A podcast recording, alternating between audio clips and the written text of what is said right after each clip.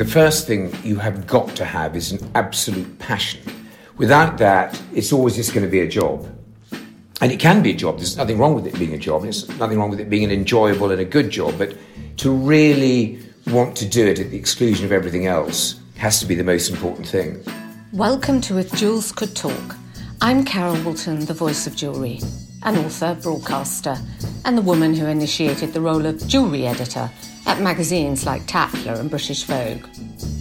This is a podcast for everyone for people who do like jewellery, for people who don't realise they like jewellery, and anyone intrigued by fascinating facts, new ideas, and forgotten histories. So please join me as I tell sparkly tales, meeting all sorts of people, delving into four centuries of jewellery culture, and investigate what's happening now.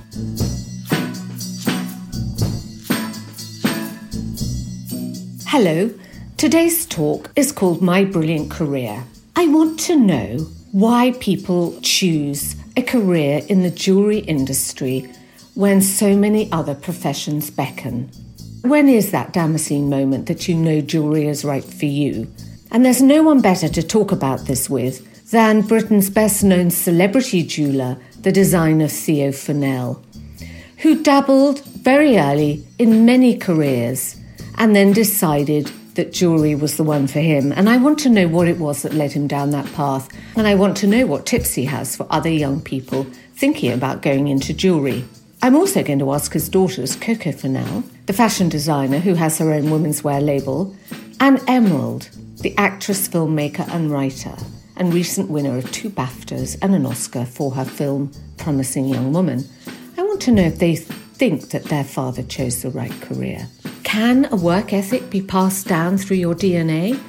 That's another question I want to find out from the industrious Fennell sisters. Welcome, Theo. And where are you joining us from this morning? Uh, I'm on the top floor of our sort of flagship, I suppose you call it, in the Fulham Road. Very nice view on a lovely summer's day. And you've had that view for many years, haven't you? How long have you been in that building, that iconic Theo Fennell building? We're actually coming up to 25, 1997, 98. So we'll you know, in a couple of years' time, it'll be 25 years. And we're going to talk about the jewellery and what is in that iconic store and the workshop. But first, I want to discuss your career. And I wanted to start with the 30th anniversary story I wrote at the time for Vogue. And in the process of writing it, I got a completely different side to the Theo Fennell I knew as the jeweler. And I found out about all these other talents that you've been hiding or not hiding to your friends and family. Um, and I thought it struck me at the time that you could have easily worked in several other professions. I mean, I talked to Rory Bremner, one of your friends, about you, and he said he's way too good at golf.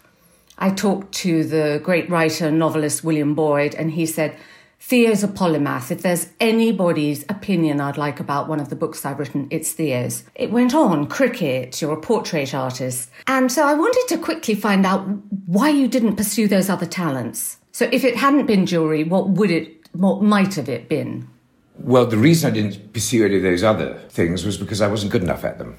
Uh, really wasn't. Uh, and I think the, the, the, British tend to love a sort of an amateur who looks as if he's not taking uh, much trouble over things. And in fact, I've just written a book uh, about the disasters of my life, which uh, is a very, very long book, it so happened. and uh, my music career was one of those. Why? Um, what happened in your music career? Well, I, I, learned the guitar, as so many people did in those days, uh, in a week. It was a great thing called Learn in a Week, a guitar book. Uh, and a week later, I couldn't play the guitar, I mean, it lied. Um, but a few weeks later, I could play a few chords. And in the 60s, which it was, if you could play a few chords on the guitar, you were more of a hero than if you could, you know, go around a golf course and under par. And so I started to develop a slightly overblown idea of how good I was because I was just better than anybody else because, you know, in the kingdom of the blind, the one-eyed man is king. And it was only when I sort of got out of school and realised that everybody else could play the guitar better than I could, that, that, that um, it dawned on me. But I did write some songs, um, which unfortunately, each time I tried to play them to people, they said, Isn't that um, awfully like, Yes, and I go, really? Anyway, so I realised that I was plagiarising people without knowing. So there were a lot of things that I thought I would love to do, but then I realised it's how difficult they were. And you still got you've still got the guitar because you've got quite a few, haven't you? Oh, I have, and I, mean, I do play the guitar now, um, out of earshot normally. But I, I love a sing song. I mean, I'll, I'll, play after dinner if anybody's up for it, and, and I do play the guitar. I mean, I don't play so much now because my poor old arthritic hands aren't quite as nimble as they used to be. So, do you dare play in front of Andrew Lloyd Webber? Oh, many times I have done. Yes, we we, we um, have very often uh, accompanied each other. Him on the piano and my beautiful vocals, and very often me on the guitar and his atrocious vocals. But I read something when you talked about growing up that you said your parents were very anti showing off and that it really wasn't seen to be done and that I wondered if that's why um, you didn't pursue show business because it might have been too much like showing off. Well, I, I think most of my friends would would uh, tell you that I've, I've got over the fear of showing off that I I had as a youth. Um, but, but on the whole, it's like so many people who, who do sort of make an ass of themselves.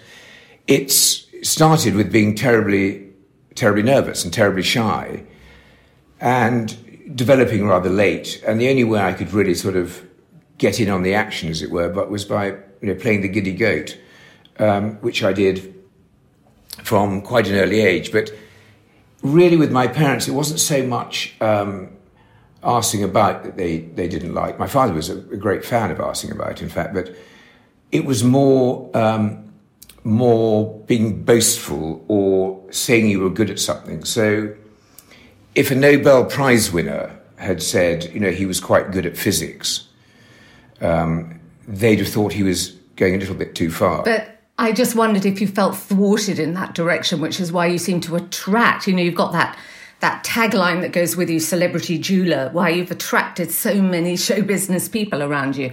I mean, if one comes to one of your shows, it's Hugh Grant, it's Tracey Emin, it's um, Jo Brand looking for something, as she said, for under 20 quid she'd be lucky. Bob Geldof, Elton John. You know, you seem to be naturally drawn to to these people. Yes, it's been very strange. I mean, every time I sort of, of uh, appear to be uh, down on on what I've done in life, Louise always says, "I don't think there's any other thing you could have done which would have uh, made such sort of a variety of friends." Because it's not only this; people, it's obviously a lot more, and it's been an extraordinary thing in that I think because I love music and because I love asking about it and because I'm not by nature a sycophant, it's been possible to be real friends with these people as part for anything else. It's just what I do. And I think it is part entertainment. I mean, I think, you know, if you're designing something that's quite as theatrical as, as, as what I do for a living, it, it does bring you into touch with many of these people, and, and, through one you meet another, and all that sort of stuff. So you didn't follow your sisters to Oxford. I didn't. No. You went to art school, and I wondered how did this sort of conversion come about one day that you realised the career had to be jewellery? I was very lucky to go to um, what was then York Art School. It was a fantastic foundation course, one of the old-fashioned ones where you did a bit of pottery, a bit of um, ceramics, a bit of sculpture, a bit of drawing, a bit of a, a, bit of everything. And in fact, I remember the first time that a, a nude model appeared in front of me. I thought there was some terrible mistake. I was so embarrassed at the idea of looking at this person and drawing them in the nude. It was appalling. But it was a fantastic grounding because I tried everything. And I realized that I was drawn mostly to representative uh, art. And I thought I might be a portrait painter. Um, except I couldn't get likeness, which is always a huge drawback for a, a portrait painter. But what I did start to do was get involved in sort of pop art and, and, and things that were bright and, and, and uh, I guess attractive, very obviously attractive. So I loved Hockney's work, I loved Peter Blake's work, and they were sort of my big heroes at the time. And I thought there might be a career in something like, you know, LP covers or book covers, or even, you know, perhaps in advertising, in, in, in sort of that kind of commercial design and things. But I came down to London. Uh, I went to the Byam Shaw and did three years there. Well, I say three years there. It took three years to do it, but I was probably only there about three months each year. Um, I was immensely lazy, I'm afraid, and there were too many other things that I found I found attractive. I mean, I, I, I loved just being around. I mean, asking about was my speciality, and, and I became incredibly proficient at it. And I was asked to a lot of parties and things, so it was very difficult to, to get one's mind. And I realized that I wasn't going to be a tortured artist or even a, an untortured artist because I didn't have that extraordinary commitment to painting that, that the people around me that were really good did have. And I, I wasn't good enough. Uh, again, like, you know, various other things, I could get by. I could do something that people went, ooh, golly, that's clever. But it really wasn't. I mean, if you showed it to an artist, they'd go, um, you know, start again. Is it true, Theo, that you were the first pupil from Eton to go to art college? No one, of, certainly of, of, of my generation, as it were. But you know, the, the, world had burst into into flower, as it were. I mean, had it been ten years earlier, had it been the sort of late fifties, early sixties, I would have you know gone into the army, or I'd have gone to Oxford, or I'd done something of the sort. I mean, it would never have been countenance for me to go to art school, and it really wouldn't have seemed like. Uh, in any way a, a, future. But things had changed so much in those years that going to art school was really thought of as, as being incredibly adventurous. Um, it also had the, the, great um, advantage that, that you were treated as a sort of artist manqué, therefore your behavior was judged by artistic standards rather than by polite society standards. So if you behave badly, people would say, of course, he's very creative, he's an artist and one got away with murder. And so tell me this moment, this moment that you decided it was jewellery. Well, silver really became before jewellery because I got to the stage where I was that person people discuss at lunch, you know, at, and, and, at breakfast, even worse. You know, what are we going to do with Theo, even when I was there? And my great aunt Mary, who is a great influence in my life, uh, because her husband, who's also my godfather but died when I was two, actually paid for my education she found a, a, an advertisement from the Lady magazine, which she gave me, and I thought, my God, I'm going to become a valet, or, you know, I'm going to become somebody's butler or footman or something, or a nanny. And um, it turned out to be for a company called Barnard, uh, Edward Barnard and Sons, which were then the foremost um, silversmiths in, in the country, and they, they, made all the silver for the great retail names like Garrards and Asprey's in those days, and Collingwoods and Long and Strongitharm. Uh, they were the, really the workshops for all those people, and they had over the years made all the things like you know the America's Cup and the the FA Cup and whatever. And I went along with foreboding because you know the advertisement was was was ambiguous to say the least. It said you know old family firm uh, seek young man of, of gentle background, pleasing aspect, and artistic leanings to be taught by old men. And nowadays, one might run for the hills, but in those days I was full of daring do, and, and one didn't think about such things. So I arrived there, to my amazement, at the end of the interview, and I had hair down to my, you know, to, to my chest, and I'd sort of put on a suit that I think it was my grandfather's that fitted in only two places, and a tie and a, a pretty nasty old shirt to try and look the part. And they said afterwards, "Well, you know, we think you're absolutely right for us. Would you like the job?" I hadn't been asked, how, you know, what the terms are anyway, and I said, "Absolutely." So that's why, really, that was complete kismet. I mean, I, I got offered that job in these great silversmiths, and having been there a few weeks, I guess, they got me to go down to the workshop to start talking to the people in the workshop and to the Eric, the artist who did all the paint ups. And I just found that it was the most Damascene moment. I suddenly saw all these people working together, having a wonderful time, bashing around like sort of schoolboys. And, and at the end of it, out came this amazing candelabra or this amazing sort of teapot or trophy, you know, the FA Cup trophy. At the end of of the production line, and they all seemed to be enjoying themselves so much and working together in such a nice way that I thought this is this is real fun. I could do this. And then you went from there into jewellery. Yes, it was in Hatton Garden. The workshops were in Hatton Garden, so every lunch I would go down to the one ton or to the the Rose, and people who are very old remember those places. Um, strippers on Fridays, which you wouldn't get nowadays. Free with a pint of beer and a pie.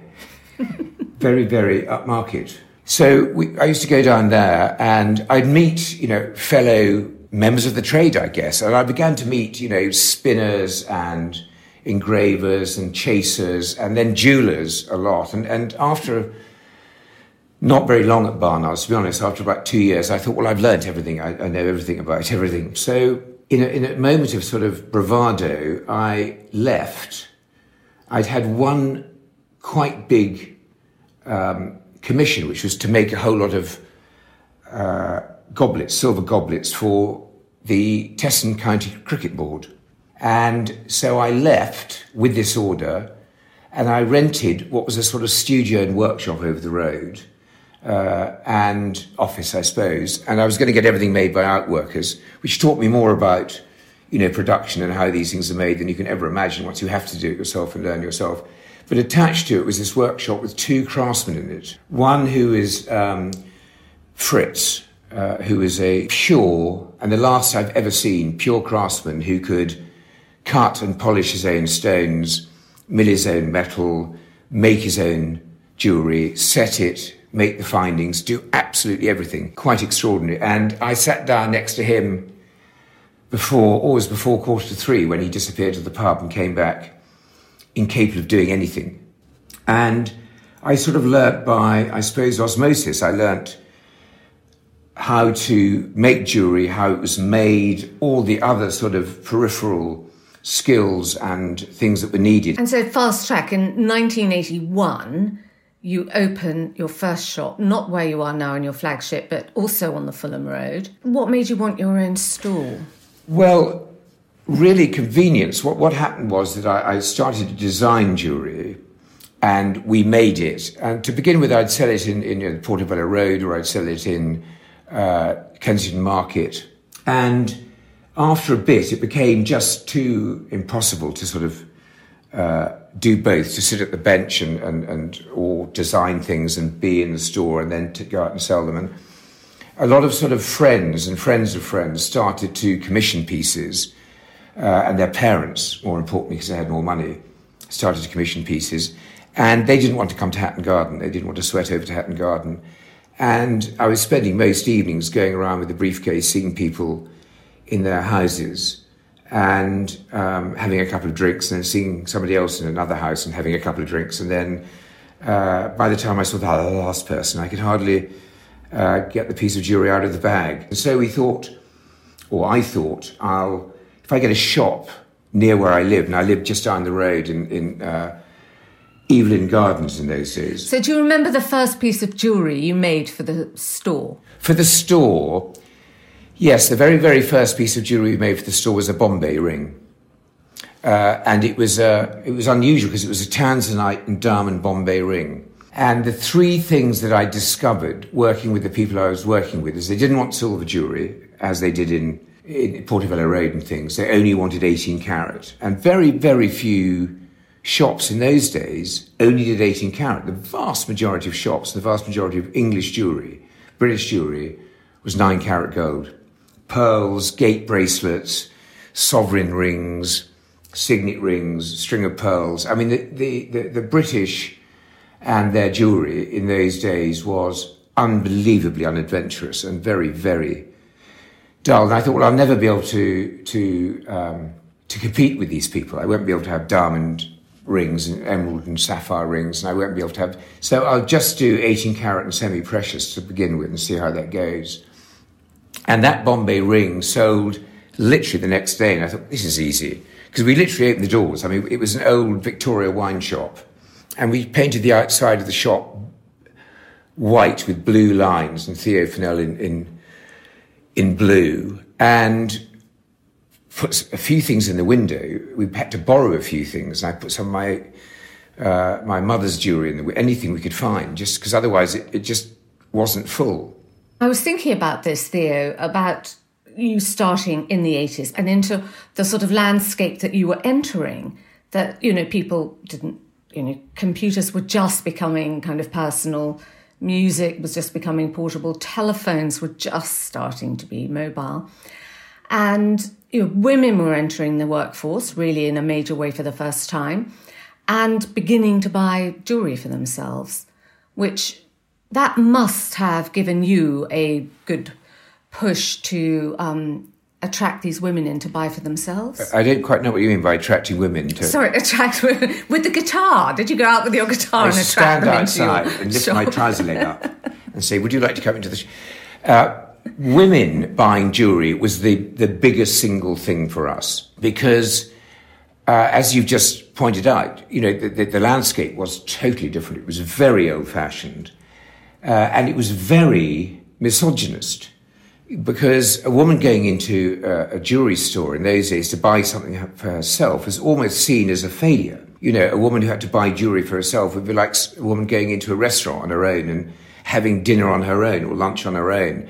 In those days, it was not so much frowned on, but thought of as, as rather sad. And they really hadn't caught up with the whole movement, the social movement of, of, of women being their own bosses and women making up their own minds and wanting to buy things for themselves. So, you know, it was it was wonderful for us because th- there was this uh, this whole kind of stratum of women who knew their own mind, who knew what they wanted to buy, knew what they wanted to make in many cases, who were happy to experiment. Where the men who might have bought them jewelry would never experiment. They'd buy them a string of pearls or a pair of, of pearl earrings or a, you know a, a stud, um, a pair of studs or something. And when they wanted to, you know, uh, give them an engagement ring, it would nearly always either be a three-stone diamond ring or a sapphire and diamond cluster. So we were very much the alternative, and you know, we, we realised that that was our métier, that was our direction, where we felt most comfortable, and we were able to sit down with those people and talk to them and either make them jewelry or um, customize something you already had or, or, sell them something off the peg. It was, it, it was a, that was the really big first big turning point. And I think also the fact, as you, you alluded to, it was very formal. It was still this sort of formality in in the jewelry terms of sort of diamonds and either a sapphire, ruby, and emerald. And I think you're responsible for bringing in new material and new colour and making it part of the zeitgeist at that time. I remember when I wrote this story for Vogue on your anniversary, I talked to Martin Downer, who was then um, running um, the jewellery department at Sotheby's, and he said people who very much encapsulate their era and their zeitgeist um, are people who who are collectible and are very collectible in the future.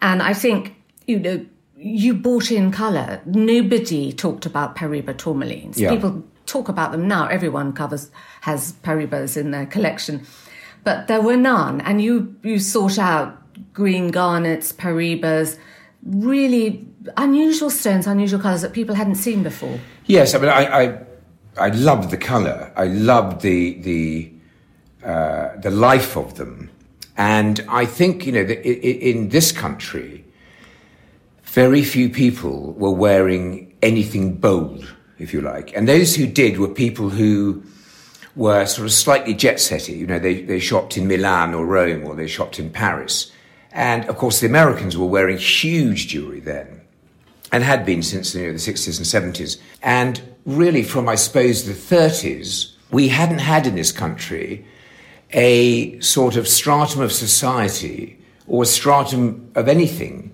that wanted to engage with new things until we suddenly got, if you like, the music industry, we suddenly got the entertainment industry, we suddenly got the creative industries wanting to, to, to invent things for themselves. They didn't just want to buy a Georgian house and fill it with Georgian things and old pictures and what have you, and buy second-hand and old jewelry. They wanted to reinvent things. They wanted to have things painted for themselves. They wanted to have things designed for them.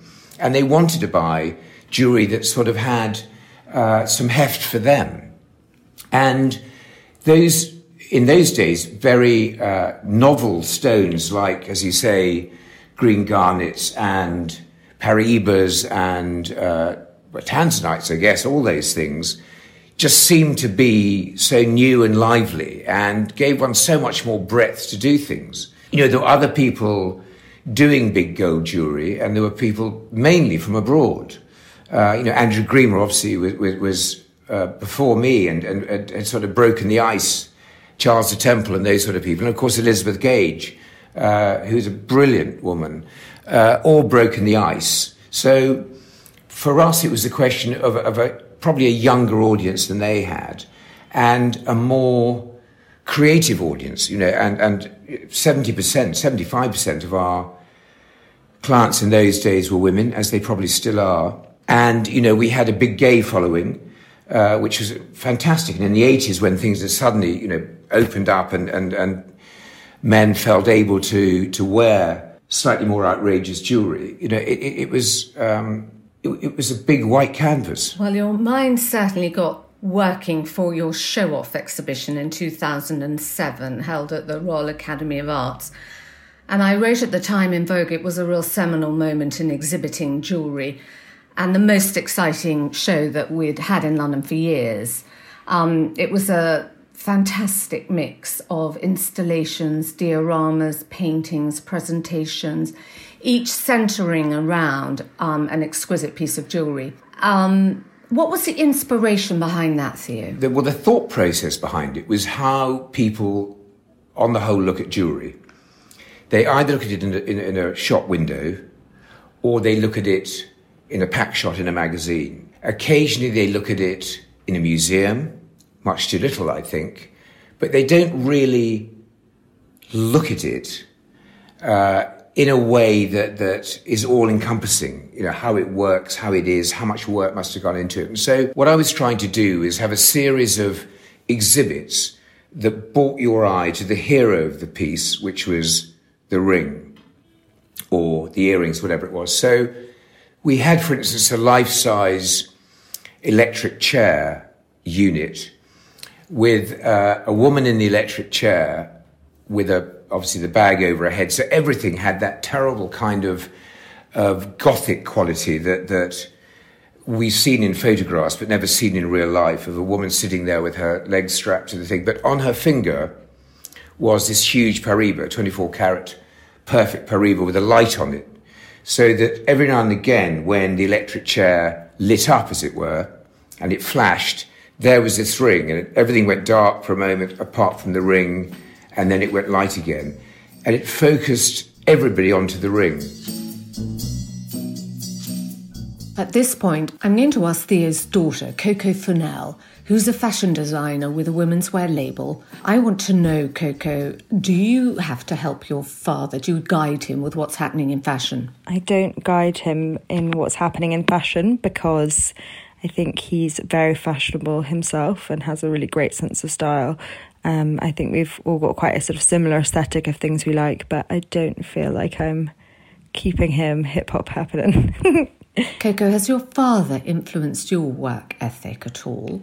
Um, he's definitely influenced my work ethic, and that is just by sort of showing me that you can have your own business and that you can run your own business and do creative things and make it into a viable career option. Um, and I just, yeah, I think everything he's done is amazing.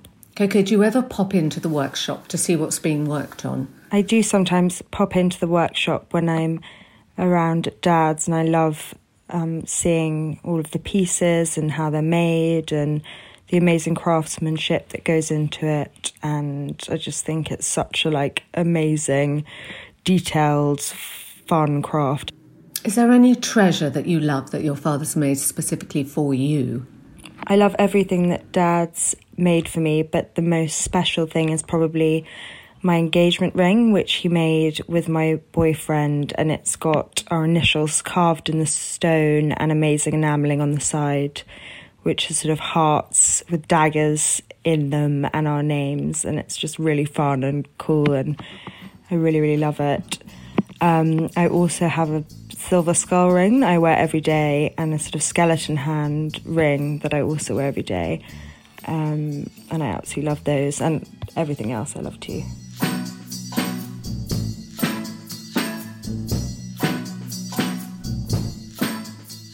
When um, Elton John uh, won his Oscar a couple of years ago, did you work together on the idea of the rocket? Did he come to you and say, please make me a rocket, or did you do that together? The idea of it? A bit of both. I mean, it's always been, I mean, early on, uh, Elton was not just a wonderful client, but incredibly supportive um, and obviously a huge friend. But he was also incredibly generous at getting other people in. And a lot of people, when they discover somebody, as it were, are a little bit solipsistic. They tend to sort of say, oh, you know, I don't want people to discover this restaurant. I don't want people to discover this shoemaker or whatever it is. He was quite the obvious. He, the opposite, rather. He wanted everybody to, uh, you know, find what I did uh, and buy it. And he really did. People would come in and say, Elton said, I should come and have a look at your stuff. And, you know, Gianni Versace and, and uh, Robin Williams and all sorts of people. He, he, you know, got to come and see me. And they became a, a really very, very strong client base. And of course, other people saw them wearing it. And by, by again, just by default, because they were wearing them, they were photographed in them, people sort of started to ask. So with the rocket brooch, it was very much, obviously, he didn't know he was going to get an Oscar. So it was really um, him saying, you know, why don't we make a rocket? And I thought the rocket should be an obvious rocket rather than a sort of, you know, working rocket. And the most obvious rocket is really the sort of rocket that appeared in films in the sort of 1920s or children would draw. And so I thought I'd do a sort of more sophisticated version of that.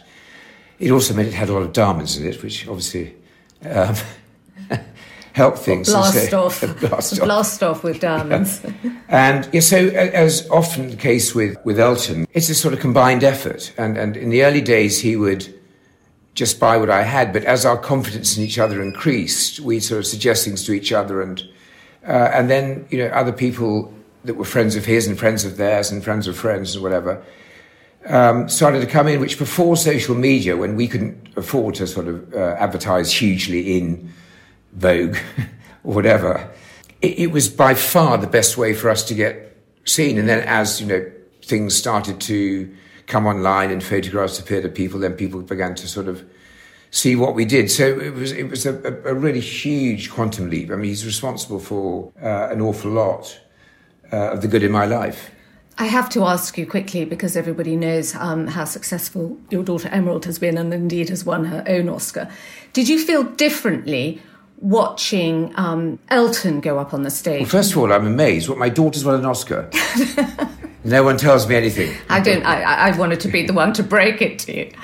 Um, did you feel differently watching Elton go on stage wearing your rocket than than Emerald wearing those magnificent diamond and morganite earrings? How, how different did it feel? Well, completely different, I suppose. But, but by the time uh, Elton won that Oscar, I mean, he'd won once before, but uh, I've known him so well. I've known him, you know, near enough 40 years. It's, it's a long, long time. So I suppose um, it's always weird seeing somebody who's a genuine friend on stage doing what they do. My first tendency is to say, what on earth is Fred doing up there? somebody stop him. He's going to make a fool of himself. Then I realised actually I've come to see Fred in concert or whatever it is. So there was a bit of that sort of thought with with him, that sort of thing of going, oh Lord, he's up there and he's wearing my brooch, which is always, you know, how you never get blasé about that. It's still the most incredible buzz to see somebody that you genuinely love and respect up there on the biggest stage in the world wearing a piece of your jewelry. Anybody says it isn't is lying. It's just wonderful. It's wonderful for the craftsman. The craftsman who made it is sitting there, seeing the thing that was on their bench two weeks before is on television in front of millions. It's, it's an absolute buzz. But with Emerald, it was the, the whole process was so bizarre and unexpected and genuinely surreal that I wasn't even aware of the jewelry. I mean, that, that was 15th on the, on the list. I'd forgotten she was even wearing any of my jewelry, which in fact was her own. Um, so it was a totally different thing. I mean, just I still to this day it seems absolutely absurd that that um, she has. And in fact, when when she brought it round to the house, we we we made her. She didn't want to, but she brought it round to the house uh, down in the country. The absurdity of seeing a sort of Oscar in the dining room of your house, you know, in the middle of the country, just seemed completely. It was like a Martian had landed. Um, and so the answer is totally different and uh, just um, completely bizarre. But luckily, she's been taught not to show off as well. So we had a hard time getting her to bring it round. So if the, the earrings were hers, had you given them to her, or has she No, no, no. actually bought them from Daddy? No, the, the earrings I did lend her. We never lend jewellery for these things, as you know. Our boast is that, that people who are wearing the jewellery bought it for themselves, but I thought in her case I, Make an exception. I'd make an exception. But the other things she was wearing are things that she's either bought or been given. Yes, and she's a, she's actually um, a great collector of, of, of I was to say my early work. It sounds rather grand, but when she finds things on, on, online that she really likes that I made in you know the 80s or whatever, she's she tends to buy it. Well, Bruce Paltrow famously, um, when Gwyneth Paltrow won an Oscar, bought her the Harry Winston diamond necklace that she'd worn to collect her Best Actress statuette. And I wondered if you were going to give the same, same um, uh, thing to Emerald that you thought, well, she must keep those Morganite earrings now. Not in a million years. the, the answer is that, that both she and Coco are unbelievably hardworking. Uh, they've got a fantastic work ethic and they're both do incredibly well. They don't arse around like their dad. Well, they, they do. They, they've perfected this idea of looking like they're arsing around when they're working incredibly hard. It's the perfect British way. Uh, that, that you look like you're not trying very hard, but in fact you're working. You know, it's the duck, it's the, or the, the swan, perhaps I should say. It's the, the elegant swan underneath the feet are going incredibly fast. But you know, it was it was. Um, I have pointed out to them the antithesis of that, which is that when I was a young man or their sort of age, if somebody made it big in the entertainment industry of any sort, the first thing they did, the very first thing they did, was they bought their mum and dad a house. You probably remember Adam Faith, Cliff Richard, those sort of people. Well, Mr. Richard, now you've made a fortune in the entertainment industry as a pop singer. What are you going to do? Well, I'm going to buy my mum a house. they all used to say that. Or in Adam Faith's case, oh, I'm going to buy my mum a house, he would say. And they did. I've actually explained this to them, and they've said that tradition doesn't still exist, Dad. And I said, well, actually, traditions exist forever. That's the whole point of traditions. They go on to time immemorial. But Louise and I are still waiting. We're, any moment now, we're expecting a tap on the shoulder, and a bungalow in West Byfleet will be ours. I think it sounds like a good swap, the Morganite earrings for the bungalow.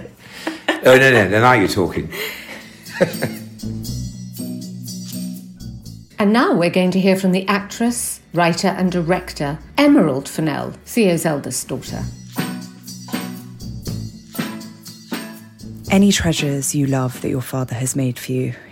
Yes, absolutely. Um, I think I think when when me and my sister were qu- quite young, my father uh, gave us each a sort of plain charm bracelet, and as we got older, he added charms to it, uh, and so mine has everything on it from uh, a little Eiffel Tower because I lived in Paris, um, a little Daisy because my best friend's name is Daisy, um, you know, and it had books I loved and all sorts of things over the course of my life, uh, and yeah, I absolutely love it. It's it's my favorite thing in the world.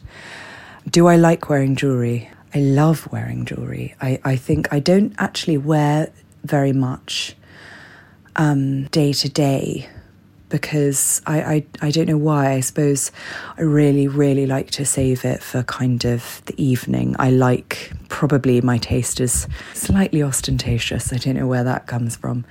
Uh, and so, yeah, I, I um, just like to go super sparkly. So, um, I wear I wear a lot of evening jewelry, but not so much during the day. Has Dad influenced my work ethic? Absolutely. Both Mum and Dad have really influenced me and my sister a lot. I think they were both working all the time when we were children, and I think there was such a social element to you know, building a business, building a brand like dad. So they were, you know, working all the hours that God sent and then going out in the evenings and you know, meeting everyone and going to things. And so we definitely grew up with the idea that you, you know, if you wanted something, you went out and you did it and you worked hard. And yeah, it's, I think, I think we all have a bit of um, workaholism in my family. Um, there's not a huge amount of relaxing that goes on, a lot of telly watching. Um, but but yeah, no, I think we're all pretty addicted to working. Dad more than any of us, probably. Do I think Dad chose the right career? Yes, absolutely. I think he would. Dad never wants to admit it or acknowledge it, but actually, I do believe that he's a genius, and I do think that the things that he makes will be the sort of treasures of the future. Um, they're really extraordinary. It's not like anything else, and I think his the combination of you know craftsmanship and and his imagination and love of design and also wearability, I, I I think he found the thing that he was born to do. Um, I mean, apart from anything else, wandering minstrel isn't really a job anymore. So um, I don't really think he would have had any other options. Do I think uh, he should give me the Morganite earrings I wore I wore on the red carpet at the Oscars. Yes, yes, I do actually. I really do. I think he. I, am actually quite offended that he didn't offer to do that. I might. I might follow up. That's a good tip. Thank you so much, Carol. On If Jewels Could Talk, we love Elizabeth Taylor. Have you? Did you ever make anything for her? Yes, we did. We made a, a few things for her actually, and, and in fact, uh, one of the people that worked with me, a salesman, who was a very, very understated and, and sweet man. Um, before the days of mobile telephones, we sent him over there because we thought that he would be placid enough uh, and sweet enough to be able to take whatever Miss Taylor had to literally throw at him. So he went over there to show to us where? some jewellery. The Dorchester? To, no, no, no, no, to LA. Oh, to LA. To our house in LA. And we thought no more about it. The telephone rang and this voice said, It's me. I said, Sorry, it's, it's me, David. I said, David? He said, David, I'll work with you. And I went, Where are you? He said, I'm sitting on Elizabeth Taylor's bed. And I said, What do you want to say? No, just that. And hung up. and she'd obviously asked him to put all the jewellery out on her bed and she bought a few things. And bizarrely, one of the, the um, brooches she bought, which was a snake brooch, a, a, black and white diamond snake brooch, was auctioned. I think it was about £5,000 or something. And, you know, always she was expecting jewellery to be given to her, but we used to actually have to charge her because I kept saying we're too poor to do that. Uh, which is when her interest in me, I think, you know, as anything other than the jeweler waned. It sold for 62,000 in her sale of um, her jewellery. I am the world's expert in the jewellery trade on mistake making and getting it wrong. I got an interview to go and see Tiffany's in the days when Tiffany's had designers other than Tiffany and other than Paloma Picasso, who wasn't actually there in those days, but, but Schlumberger and those people. And every now and again, they'd find, as I was then, a young designer that they'd put into Tiffany's and give them a little stand with their name on it. And you have to remember that in those days, Tiffany had one store in the entire world. The store on Fifth Avenue was the only shop they had in the entire world. It's almost impossible to believe that was the case. Now they're proliferate everywhere, but, but that's all it had. And I got this thing, had to be there at eight in the morning. It was August in New York. And I said I'd walk, very stupidly, I walked the whole way from wherever I was and I had two hours sleep and I had the most appalling hangover.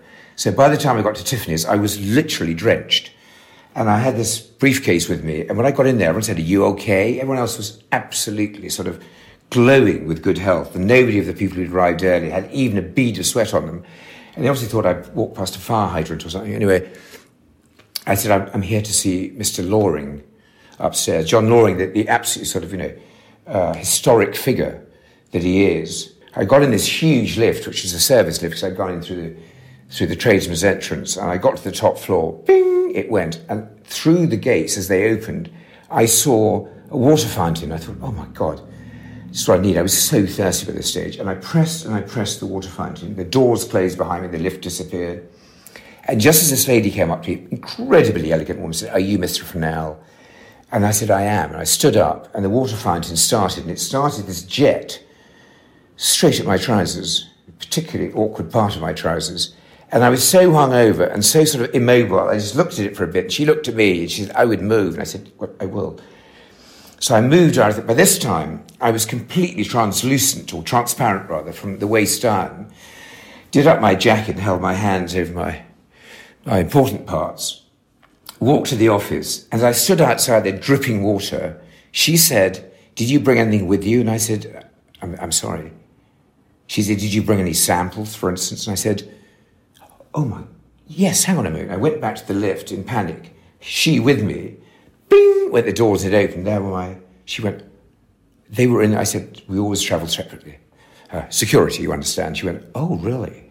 So I took out the thing and went to see. After that, the whole thing went downhill with poor John Loring, He said, can I get you anything? And I said, I'd love a glass of water if I could. He said, you need water? And I said, well, I do. I'm afraid, yes. And he said, uh, coffee? And I said, coffee would be wonderful. And she bought the tiniest little coffee cup you've ever seen with a coffee cup and a spoon on it and a glass of water on a tray, obviously to put down next to me. But I was so thirsty, I just took the glass off, which of course meant the coffee came off and spilt on the floor. Didn't break as we watched it. She dropped the tray, which went off like a sort of rolling coin, making this sort of drum beat noise. I drank the water in one go and put it down. She picked up the tray again, took the water and took the coffee off. And when he said, Are you okay? And I said, I am, thanks so much. She sweetly came back as we sort of stared at each other with another tiny cup of coffee, which I put to my lips, burnt my lips immediately on the coffee, put it down, making a terrible noise. First time, burnt lips and still covered in sweat and, and dripping on his carpet. And in this sort of this terrible kind of uh, longer after this, this sort of quiet moment when he looked at me and I looked at him, matted hair and whatever, and red eyes, and he said, do you by any chance know the Duchess of Roxburghe? And quite by chance, I was able to say, well, funny enough, I saw her just the other day, which had been for the first time picking up her son at a cricket match. So, I mean, it didn't really sort of know her apart from that. So he said, I just knew you would. I knew you would. Now let's see your samples. And that's how it started. And he said, We love these. They're so darling, these little pieces. We would love to have them here with your name and things. Would that be okay? And I went, Yes. I thought, yeah, this is some monumental joke. I mean, what nowadays would be called pranked or whatever. And he put this huge order down, got in the, you know, the woman who placed the orders, put in this order and all that sort of stuff, and said, "You're not represented anywhere else in New York, are you?" And I said, "No, you know, uh, not at all." And left the building with my briefcase, which they had to hand me as I went out because I'd left it there again. But I heard when I stood outside the door after they handed me the briefcase, I stood around thinking if I'd lost anything else. They obviously thought I'd walked away, and I heard them inside saying one to the other, What a strange young man. And the other woman, who's obviously very sophisticated and seen this sort of thing before, said, Well, he's an artist, I think. He said, Yeah, even so. And she said, Well, if we can dry him out in more ways than one, we might be okay with him. So there we are. You give a lot back to so many. I mean, you do a Gilded Youth program. I've judged with you on numerous occasions the Theo Fennell Award at the Royal College of Art each year. And then you generously um, allow the students to come and exhibit their work in the Fulham Road in your store. You're a co founder of the Leopards. Um, created to preserve skills and um, to preserve ancient skills and craftsmanship in the industry and to mentor young people because you see that as critical to its future. So uh, I thought, given that you do this for all these young people, give me three um, top tips of how they should a choose the right career. I think that's what we need to know first. How do they go about knowing, like you had all these talents boiling away? How do you zoom in on the one that should be yours? The first thing is to really believe you have an absolute passion, a passion that's unquenchable for that particular thing. Without that, it's always just going to be a job. And it can be a job. There's nothing wrong with it being a job. There's nothing wrong with it being an enjoyable and a good job. But to really want to do it at the exclusion of everything else has to be the most important thing. I think I've heard you before say do a business course. What you have to do is know about the business, know about the trade, not just how things are made, and not just where stones come from, and not just all those things, but the pragmatic side of it. Because whether you're going to work for somebody else or work for yourself, which is what most uh, young people nowadays want to do, you've got to know what you're doing. And I had no idea what I was doing. So I put myself in a very, very enviable position of the person to be able to teach people what not to do. So what I feel I can do is give caveats to the young of who not to work for, uh, how to just present yourself. Because I think every everyone, whatever trade they're going into, should have gone on a course that teaches them how to do a CV, how to do take an interview or, or, or perform an interview, how to cost things, just how the basis of business works, how to do a very basic set of accounts. Because having an all-round knowledge of the ways of the world, life skills, not just business skills, but life skills, is really important. Everyone can't be a tortured artist. And the amount of artists who really want to live in a garret and never sell anything is very, very few and far between. The, the third point on what people should do if they're going to have a career is they need a voice. You know, you've got to find your own voice that you're comfortable with. Really, it is a tough, tough old thing. And to, to get to anywhere near doing it for a living, you've got to go through an awful lot of, of wade through a lot of hard days and hard nights. And you've got to learn, you've got to really work hard because I think that tenacity that every actor, every creative person who's ever made any sort of name for themselves, uh, what they've done is they've worked very, very, very hard. They've had some lucky breaks. They've obviously got huge talent, but you know, without the hard work, it all comes to nothing. And the perseverance. Yeah, perseverance. I think you know you've got to be knocked down and go back again. Tenacity. You just got to hang on and hang on and take the knocks. Everyone's going to take knocks. You know, you really have got to. So if I got a genie to come out in a bottle in front of you and say, you can go back, Theo. You know, if you had that opportunity to go back and be the rock star or be Britain's best known celebrity jeweler, which would you choose? Uh, the latter, because had I been a rock star, as it's pointed out to me by almost everybody that knows me, I'd been dead by 35. Good answer. Theo, thank you so much. Is that right? I've got to go. That was no fantastic. It's 10 to 3. I'm sorry, we've gone for hours. I'm so sorry.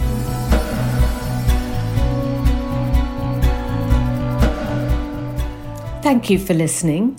For more information about this and other episodes of If Jewels Could Talk, please go to our website, carolwoolton.com slash if Jewels could talk. And if you liked it, please share it any way you can. Please subscribe to the podcast feed on any of the usual platforms where you find your podcasts, where we'd love a rating and a comment. And please join us again in two weeks when I will be talking about the culture of snakes and serpents in art and jewellery. I'll be joined by Philip Mould, the English art dealer, gallery owner, art historian, writer, and broadcaster from Fake or Fortune, and Amanda Triossi, the Rome based jewellery historian. So please join us again for the next jeweled nugget Snakes in Jewels. Goodbye. If Jewels Could Talk with Carol Woolton is produced by Natasha Cowan, music and editing by Tim Thornton, graphics by Scott Bentley, illustration by Geordie Labanda, and you can find me on Instagram at Carol Woolton.